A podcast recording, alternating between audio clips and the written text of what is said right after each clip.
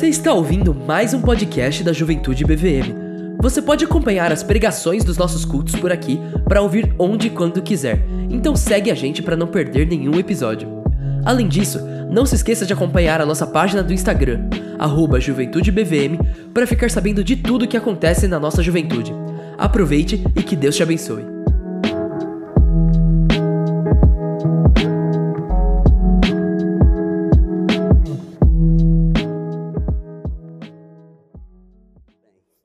Boa noite, gente. Muito legal estar com vocês novamente. O Mateus subestimou a minha altura, vocês estão percebendo, né? Como deixou a estante. Ele pensou que era um anão. Pessoal, é muito legal estar aqui com vocês, como sempre. E esse ambiente aqui é bem leve, um ambiente mais, mais informal. A gente pode conversar com mais tranquilidade. E pastor Bruno está nos, nos últimos dias das, quer dizer, quase últimos dias das férias, né? Ainda tem, para ele deve ser últimos dias, mas a gente olha e pensa que, vai, que já está, que vai demorar ainda, né? Mas não vai demorar não. Logo ele está de volta. E, e hoje eu quero conversar com vocês sobre amizade. Eu imagino que todos aqui têm amigos. Algumas pessoas fazem amigos com muito mais facilidade. Elas simplesmente chegam no ambiente e em pouco tempo já tem amigos ali. Há pessoas muito agregadoras que vão chegando e outros já já se aproximam e se sentem à vontade e essa pessoa já começa a conquistar então os primeiros amigos e isso vai sendo ampliado. É interessante como muita gente tem essa facilidade. Outros têm um perfil um pouco mais reservado e demoram um pouco mais para desenvolver uma certa amizade. Aqueles mais reservados costumam ter um número menor de amigos, mas amizades bem profundas. É interessante. Não que pessoas que, é, que tem muita gente que se aproxima e não desenvolvam amizades profundas. Desenvolvem também, mas geralmente elas se dividem um pouco mais com um número maior de pessoas. Mas o fato é que todos, em alguma medida, tem amigos. Às vezes, um amigo que é um familiar muito próximo, um amigo na igreja, ou no trabalho, ou no condomínio onde mora, enfim. Nós acabamos construindo um círculo de amizade por onde, por onde passamos e onde vivemos. E se eu te perguntasse agora, quantos amigos você tem de verdade? Dá para lembrar em nome dos seus amigos agora? Fazer esse exercício mental aqui. Quantos amigos e amigas você tem? É claro que a amizade tem graus diferentes, né? Existem aqueles amigos que não deixam de ser amigos, só que é, tem uma certa superficialidade na troca de experiências, de, de ideias, é, e outros que são amigos um pouco mais próximos, a quem a gente abre mais o coração, e tem aqueles que a gente abre completamente o coração. Então são graus diferentes de amizade. Então, o fato de ter muitos amigos nos faz, é claro, é, ter uma intimidade maior com alguns e uma intimidade menor com outros, mas não deixam de ser amigos. Eu olho para vocês aqui agora e imagino que aqui todo mundo é amigo um do outro. É, e há graus diferentes de amizade aqui. E Quantos amigos você poderia dizer que tem hoje, na sua idade? Há quantos amigos? É muito legal quando a gente começa a ter amigos que duram um ano, dois, três, cinco, dez, quinze, vinte anos, vinte e cinco. Bom, no caso de vocês aí, não vai passar muito disso, mas com o passar dos anos a gente vai desenvolvendo é, relacionamentos que duram muito. E é muito bom ter amigos duradouros, amigos antigos com quem a gente pode contar e eles podem contar com a gente também. Mas para falar sobre amigo, sobre amizade, eu quero convidar vocês para olhar para a Bíblia, na carta de Paulo aos Filipenses, capítulo 2, do versículo 25 ao 30. Aqui Paulo menciona um amigo dele. O nome desse amigo é Epafrodito. E esse Epafrodito, amigo do apóstolo Paulo, tem uma série de marcas ou de características que apontam para nós um perfil de amigo muito especial e que a gente pode ter como referência para a nossa própria vida. Eu quero ser um amigo das pessoas, como Epafrodito foi amigo de Paulo. Ele é um exemplo inspirador de boa amizade. Então eu quero convidar vocês a olhar para Epafrodito e aprendermos com ele a sermos amigos dos outros. E se os seus amigos forem como Epafrodito, olha, você está muito bem acompanhado. Mas leiamos aqui, é, vamos aos poucos, a partir do versículo 25, eu posso já sintetizar para vocês que quando alguém é comprometido de verdade com Cristo, o caráter dessa pessoa é confiável, é, é verdadeiro e, e tem para gente um perfil de amigo que vale a pena ter por perto. Então vamos ler aqui, olha o que Paulo diz de Epafrodito. Espero, porém, no Senhor Jesus, mandar-vos Timóteo o mais breve possível, a fim de que eu me sinta animado também, tendo conhecimento da vossa situação Ainda não chegamos no Epafrodito. Aqui Paulo menciona Timóteo. Primeiro, é, ele estava enviando Timóteo. Timóteo estava perto de Paulo e essa carta Paulo escreveu de dentro de uma prisão. Então ele estava enviando agora Timóteo. E o apóstolo Paulo sabia que as pessoas, quando recebessem Timóteo, Paulo era cercado por amigos, né? Tinha muitos inimigos por perto também. Mas ele tinha amigos, e aqui Timóteo era um amigo próximo dele. Mas não é de Timóteo que a gente vai conversar, não é sobre Timóteo ainda. Mas observe aqui que, primeiro, ele menciona que Timóteo vai ser enviado. E Paulo ficará muito mais animado, sabendo, tendo notícias da igreja de Filipos por meio de Timóteo. Mas no versículo 20 ele diz: Por quê? A ninguém tenho de igual. É, gente, eu esqueci o óculos, eu vou ter que pegar uma Bíblia no celular, que o negócio aqui está difícil. Só um momentinho aqui que eu já, é, eu já mudo aqui a, a minha Bíblia, a minha versão. Vai ficar mais fácil assim. Só um momentinho, por favor.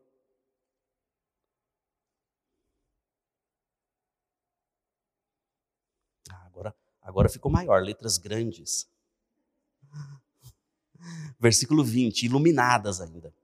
Porque a ninguém tenho de igual sentimento que sinceramente cuide dos nossos interesses, pois todos eles buscam o que é seu próprio, não o que é de Cristo. E conheceis o seu caráter aprovado, seu caráter provado, pois serviu ao evangelho junto comigo como filho ao Pai. Este, com efeito, é quem espera enviar, tão logo tenha eu visto a minha situação. E estou persuadido no Senhor de que também eu mesmo brevemente irei. Paremos mais um pouco. Aqui, Paulo ainda falando de Timóteo, dizendo: Eu estou enviando Timóteo e ele tem um caráter testado e aprovado.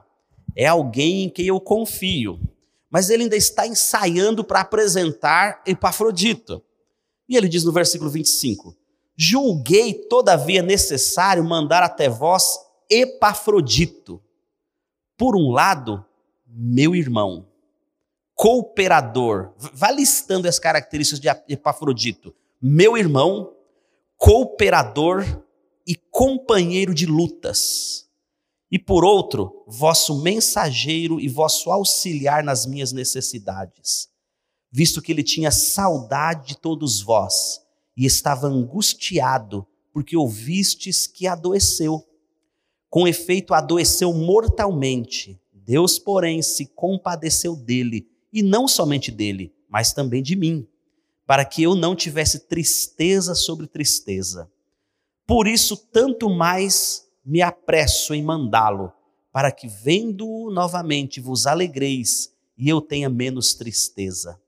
Recebei-o, pois, no Senhor com toda a alegria, e honrai sempre a homens como esse, visto que por causa da obra de Cristo chegou ele às portas da morte e se dispôs a dar a própria vida para suprir vossa carência de socorro comigo. Olha o perfil do Epafrodito. No versículo 25, Paulo diz que ele era seu irmão. Ele era tão amigo, mas tão amigo, que Paulo chama de irmão. Tem alguém na sua vida que é seu amigo, sua amiga, que você considera como se fosse um irmão, uma irmã, dada a proximidade, ao afeto, ao comprometimento, ao cuidado que existe um com o outro? Esse era o Epafrodito. Alguém com quem Paulo sentia tanto, é, tanto comprometimento. Alguém cujo afeto era tão grande que Paulo diz: ele é como se fosse o meu irmão. E além de ser como meu irmão, ele é cooperador e companheiro de lutas. Um amigo de verdade coopera com o outro. Coopera não só na hora de acabar com os últimos pedaços de, de uma pizza, não só na hora de tomar o resto da Coca-Cola ou do sorvete, mas coopera com o outro em situações difíceis. Coopera com conselhos, coopera com sorriso, com abraço, com puxões de orelha, com conselhos que vão direcionar os passos que o outro vai dar. Um amigo com o perfil de Epafrodito é um cooperador, alguém que é parceiro de verdade. Não é só um parça de nome, mas é um parceiro de verdade, que na hora da dificuldade está ali junto, para chorar, para sorrir, está ali para fazer festa na hora da conquista e também para chorar na hora das perdas. Esse é o amigo Epafrodito, cooperador, companheiro de lutas. E por outro, vosso mensageiro e vosso auxiliar nas minhas necessidades. O Epafrodito tem uma característica fantástica, que é o altruísmo. Essa palavra altruísmo podia, podia se chamar outruísmo, né? porque o altruísta é aquele indivíduo que não olha só para si, mas olha para o outro, que vê as outras pessoas. E o Epafrodito olhava os outros ao seu redor. Tanto é que ele era um mensageiro dos filipenses diante de Paulo, e também, além de ser um mensageiro no, no, de Paulo para os filipenses é, diante de Paulo, ele também auxiliava Paulo nas necessidades. Ele fora como alguém enviado da igreja de Filipos para dar um suporte para o apóstolo Paulo. Já que ele era um cooperador, um companheiro de lutas, ele era altruísta, ele estava pronto para servir os outros ao seu redor.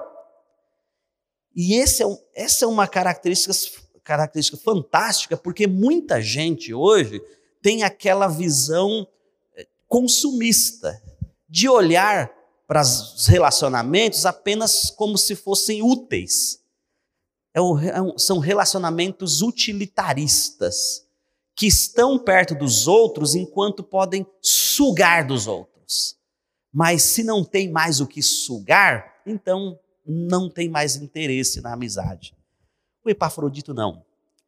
Ele estava ali para apoiar Paulo nas suas necessidades, para servir a igreja de Filipos como mensageiro. Alguém pronto para ser útil e não para ter um relacionamento, ou desenvolver um relacionamento utilitarista. E o versículo 26 diz: Visto que ele tinha saudade de todos vós, e estava angustiado porque ouvisses que adoeceu. Amigo sente saudade, é ou não é? o outro viaja, você não vê a hora de encontrar. Ou você mesmo viaja e não vê a hora de chegar para dar notícias, para compartilhar as experiências, para dizer como foi, o que você viu, o que você vivenciou. Amigo é assim. E este Epafrodito se preocupava com o sentimento dos outros. Isso é muito importante. Você vê aqui que, que Paulo diz que ele estava angustiado porque os filipenses ficaram sabendo de uma doença que Epafrodito teve. Veja, ele ficou doente e a doença dele era mortal. Nos versículos seguintes a gente vê isso, essa informação. E ele ficou muito preocupado, porque ele não queria que os seus amigos de Filipos ficassem sabendo. Ele queria poupá-los da dor. Porque ele sabia que ele era muito querido pelos outros. Mas ele então preferia poupá-los de sentir a dor de saber que ele estava sofrendo. Preocupação com os sentimentos dos outros. Se você pensar numa amizade, num relacionamento de namoro, por exemplo, porque afinal de contas, mesmo quem namora ou quem é casado, tem ali é, um amigo, uma amiga por perto. E, e é fundamental que a gente pense no sentimento do outro, que a gente se preocupe. Que impacto vai trazer na vida do outro se eu disser isso, se eu disser aquilo? Se eu fizer tal escolha, qual é o impacto que isso vai trazer para minha namorada, para o meu namorado, para os meus amigos, para os meus familiares. Eu preciso me preocupar com o sentimento dos outros. Eu não estou numa ilha sozinho. Eu não sou único no mundo. Eu fui chamado para amar, é amar o outro como se fosse a mim mesmo. E aqui Epafrodito demonstra essa característica. Ele se preocupou com o que os seus amigos de Filipos iam sentir se soubessem da sua dor. Esses fogos aí são do que mesmo? Tem algum time de verde perdendo? Não. Não? Tá ganhando? Olha, e aí o versículo 27 ainda diz: Com efeito, adoeceu mortalmente. Deus, porém, se compadeceu dele, não somente dele, mas também de mim, para que eu não tivesse tristeza sobre tristeza. Olha que Paulo tinha tanto carinho por Epafrodito que ele sabia que a dor ia ser imensurável se, se Epafrodito morresse. Sabe aquela quando seu amigo fica doente ou está enfrentando uma situação na vida que você fala, isso é terrível, como ele está sofrendo. E Paulo sabia que o sofrimento ia ser muito grande se ele perdesse Epafrodito, se Epafrodito morresse. Mas ele diz que o Senhor não deixou que ele tivesse tristeza sobre tristeza. Deus interveio na vida de Epafrodito e ele foi curado daquela doença mortal. E Paulo diz: Por isso, tanto mais me apresso em mandá-lo, para que, vendo novamente, vos alegreis e eu tenha menos tristeza. Paulo sabia que se Epafrodito chegasse lá em Filipos, as pessoas iam ficar muito alegres, iam ficar felizes de rever o amigo. Minha pergunta é: quando você sai de um lugar, as pessoas querem que você retorne? As pessoas gostam de ter você por perto? Se ninguém quer você por perto, reveja o seu perfil de amigo. Pode ser que há algumas coisas a serem ajustadas, porque quando ninguém quer a gente por perto, muito provavelmente o errado somos nós, pelo menos em termos de expectativas. Epafrodito, Paulo sabia que se ele retornasse, era, seria uma festa em Filipos. Ele era alguém que todo mundo queria ter por perto. Eu quero ser um amigo assim que as pessoas querem me ter por perto. Eu espero que você tenha essa expectativa também, esse alvo de ser alguém que os seus familiares querem te ter por perto. Que os seus amigos da igreja falam: puxa, que legal, chegou. Quando tiver uma atividade qualquer, você olha, alguém vai olhar e falar: cadê? Onde você estava? Sentimos a sua falta.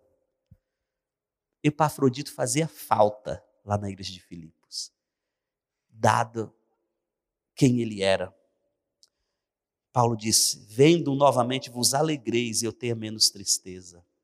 Recebei-o, pois, no Senhor. Paulo recomenda recebam ele no Senhor com toda alegria e honrai sempre a homens como esse. Gente, sabe o que é recomendar alguém? É dizer: olha, eu ponho a minha mão no fogo por ele. Quando Paulo diz: olha, honrem pessoas como Epafrodito, recebam ele com alegria. Eu recomendo para vocês.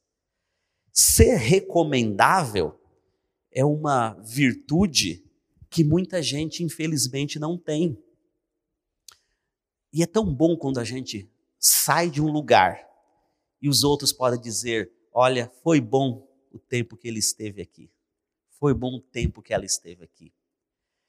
Pense bem, se você sair de onde está, você será recomendado? Se você sair da empresa que trabalha, hoje em dia quase não se faz isso mais, né? Mas era muito comum. Antigamente, em alguns lugares ainda se pratica aquela coisa de alguém ligar e pedir referência. Perguntar: e aí, você seria recomendado num novo trabalho?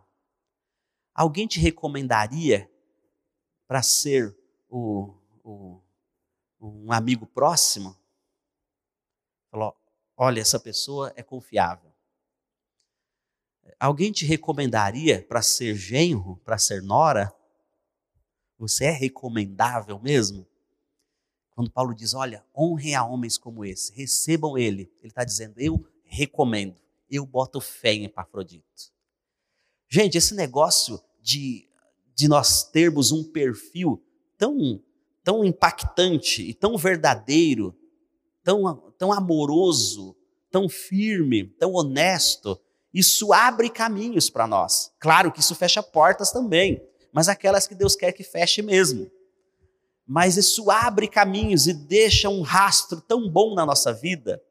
É muito legal que por onde você passa, as pessoas digam: Olha, eu recomendo.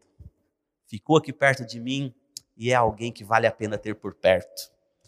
Era isso Epafrodito. E é impressionante o que Paulo diz no versículo 30 visto que por causa da obra de Cristo chegou ele às portas da morte e se dispôs a dar a própria vida para suprir a vossa carência de socorro para comigo. Epafrodito não tinha a sua própria causa como razão de viver. A causa de Cristo era a razão do seu viver. E ele enfrentou situações super perigosas por causa da obra de Cristo, ele chegou às portas da morte. Ele enfrentou situações difíceis. Ele poderia morrer, ser preso, pegar uma doença, qualquer coisa, mas ele estava pronto para morrer por causa de Jesus Cristo. Isso é fantástico. A vida dele não era preciosa para ele, a não ser que ele cumprisse o seu chamado, a sua vocação, ele estava pronto para viver ou morrer por causa de Cristo. E ele tinha que suprir a carência de socorro que Paulo tinha. E a igreja precisava de alguém que fosse socorrer. E Pafrodito levantou a mão: estou aqui, presente, pronto. Aquelas pessoas prontas para a missão, missão difícil, quase impossível, mas eu estou pronto. É admirável um amigo que tem uma proximidade de Deus tão grande que ele tem disposição em perder privilégios, ser até perseguido, se for para manter a sua fé em Jesus. Se é para manter, para manter a minha fé em Cristo, eu terei que perder um relacionamento, eu o perderei. Se para manter a minha fé em Jesus eu terei que perder o emprego ou uma oportunidade que surgiu de um trabalho que tem uma renda melhor, eu vou perder a oportunidade eu perco qualquer coisa, até mesmo a minha própria vida, por causa de Jesus. Esse era o Epafrodito. Isso me faz pensar que o, o perfil de um amigo é, inspirador, que serve de modelo para nós, é alguém que tem um comprometimento sincero com Cristo, que tem a disposição de dar a própria vida, se for preciso, pela causa de Jesus. Amigo assim é coisa rara mas nos serve de inspiração para que a gente seja desse jeito e para que a gente procure pessoas com um perfil semelhante. eu vou ler para vocês uma definição de amigo que eu encontrei, que eu achei muito interessante. A definição de amigo que eu vou apresentar para vocês foi dada por Jerry White. Ele diz o seguinte: o que é um amigo? Um amigo é um confidente inteiramente confiável, a quem eu me sinto atraído como companheiro e aliado, cujo amor por mim não depende do meu desempenho e cuja influência leva-me para mais perto de Deus. Fecha aspas. Bonita definição, não é? É um epafrodito da vida, esse tipo de amigo. Um, é um, um amigo, é um confidente, é alguém que não sai contando segredos que foram compartilhados em momentos de tristeza, de frustração ou de alegria. É um confidente inteiramente confiável, a quem eu me sinto atraído como companheiro e aliado, cujo amor por mim não depende do meu desempenho e cuja influência me leva para mais perto de Deus. Esse é o modelo de amigo. Um amigo que entrega a vida pela causa de Cristo me faz lembrar da diferença entre o ovo e o bacon.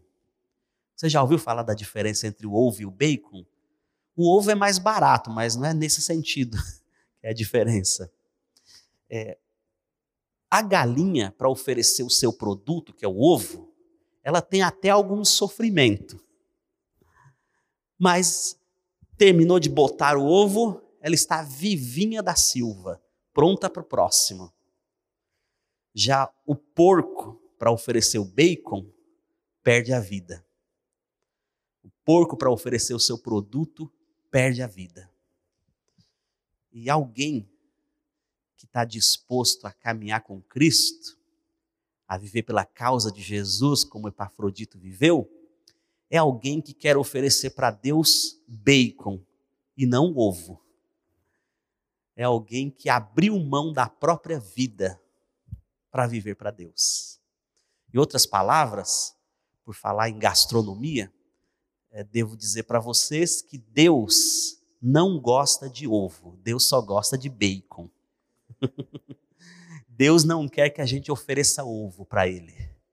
Ele não quer alguém que só que só tem um, um relacionamento com Ele, mas que, que aqui ou acolá vai numa reunião, até faz uma oração de vez em quando. Ele não quer gente que que está envolvida com ele, assim como a galinha está envolvida com o ovo quando oferece o seu produto. Deus não quer gente que se envolva com ele.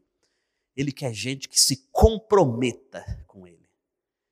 Ele quer que nós sejamos como os porcos, nesse sentido metafórico, que oferecem bacon, que oferece a vida para Ele. Então, gente, eu espero que vocês encontrem muitos amigos bacon por aí. E que os amigos ovos, que eles fiquem muito distante, porque eles não têm firmeza. Eles podem até gostar de Deus, de Jesus, mas é um gostar meio distante. Não é alguém pronto, comprometido de verdade. E já que um amigo verdadeiro tem essas características que nós perguntamos, que nós pensamos aqui, eu quero perguntar, aliás, quero fazer perguntas desafiadoras aqui, ver se você consegue responder para si próprio. Até que ponto você está comprometido com Cristo?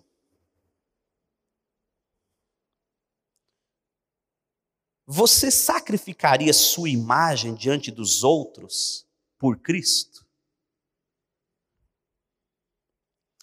Você disporia do seu tempo por Cristo? Você terminaria um relacionamento por Cristo? Quando chega o momento que a gente tem que tomar essa decisão, é difícil, não é? Você entregaria sua juventude por Cristo? Você lideraria um grupo na igreja ou uma classe ou uma programação por Cristo, servir por causa de Cristo. Em outras palavras, você faria qualquer coisa que a Bíblia ordenar por causa de Cristo? Faria isso? Eu vejo no Epafrodito alguém que faria qualquer coisa por causa de Jesus. E era isso que fazia dele o amigo perfeito. O comprometimento dele com Jesus é que é que resultava em tantas virtudes. Ser recomendável, ser confiável, ser abnegado, pronto para servir, confidente, tudo, etc, etc. É o comprometimento com Jesus que gera perfis exemplares de amizade. Que Deus nos ajude a ter esse comprometimento com Ele, comprometimento verdadeiro. E eu vou terminar aqui a minha conversa com vocês lendo uma carta que eu vi há alguns anos atrás, num livro. É, eu nem me lembro mais que livro foi. A gente lê umas coisas, depois não sabe mais a fonte, né? Mas eu era, eu lembro que eu li essa carta, achei muito legal. Essa carta, uma é, foi enviada ao Billy Graham, o famoso evangelista, televangelista norte-americano que, que já faleceu, mas foi enviada uma vez para o Billy Graham e fala de um rapaz que era noivo e ele rompeu o seu noivado por causa de uma ideologia política.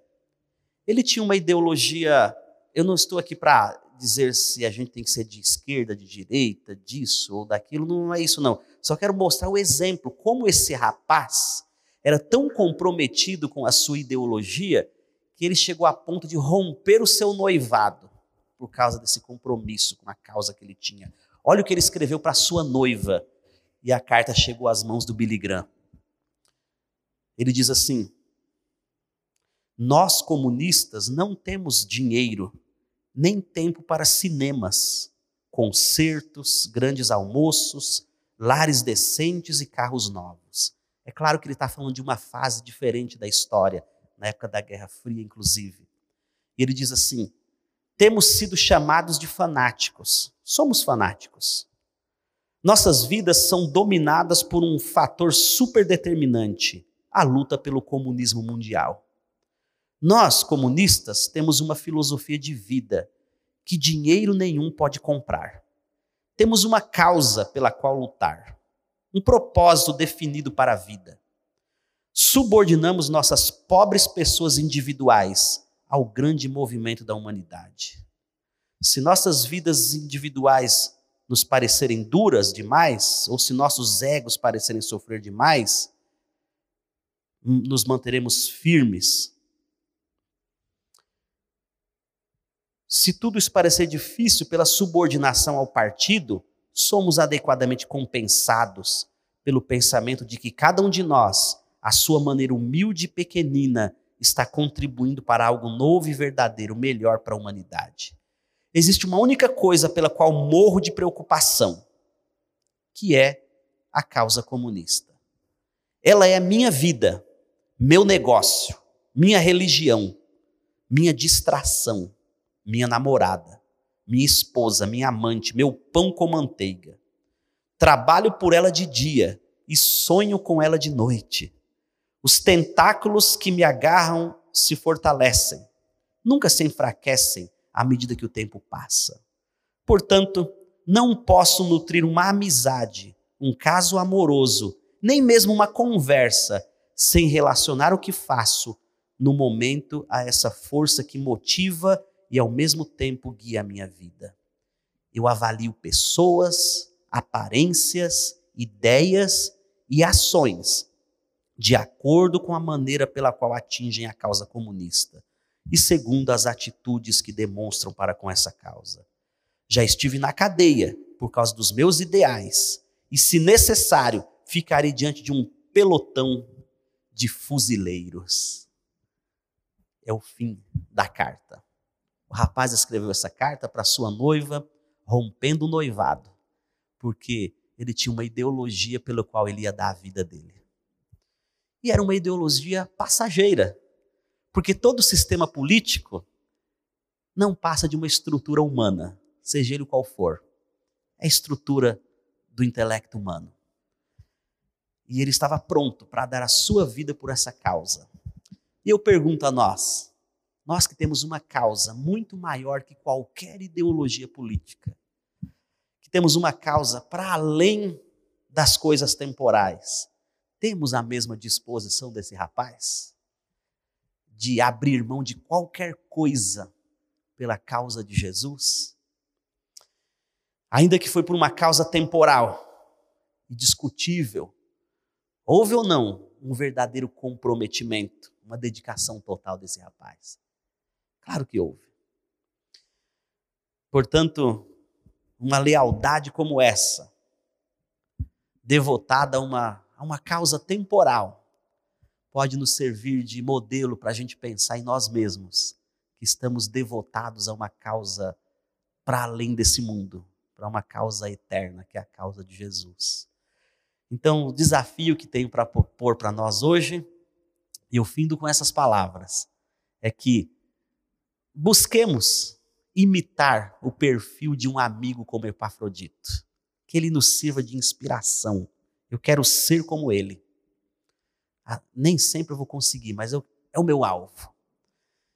E, e a minha oração também é que Deus me dê amigos como Epafrodito. Que Deus dê amigo a vocês como Epafrodito.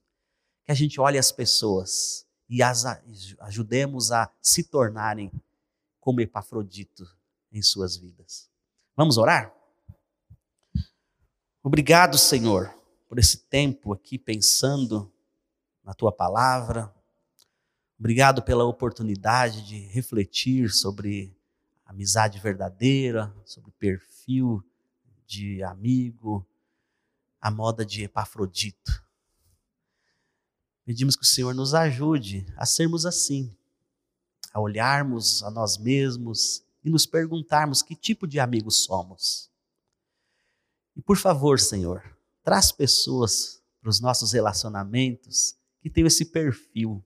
Traz-nos amigos que nos aproximam de Ti, que estão prontos para viver pela Tua causa. E, Senhor, por falar em causa, nos ajuda a entregarmos a vida pela Tua causa.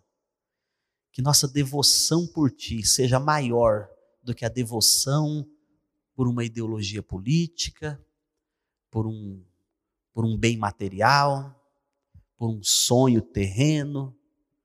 Que nossa devoção a Ti supere qualquer coisa, Senhor. Até mesmo um relacionamento com o qual gostaríamos muito de, de, de desenvolver. Ajuda-nos a ter o Senhor como, como a razão da nossa existência, nosso alvo, nosso modelo e o nosso prêmio. Em nome de Jesus. Amém.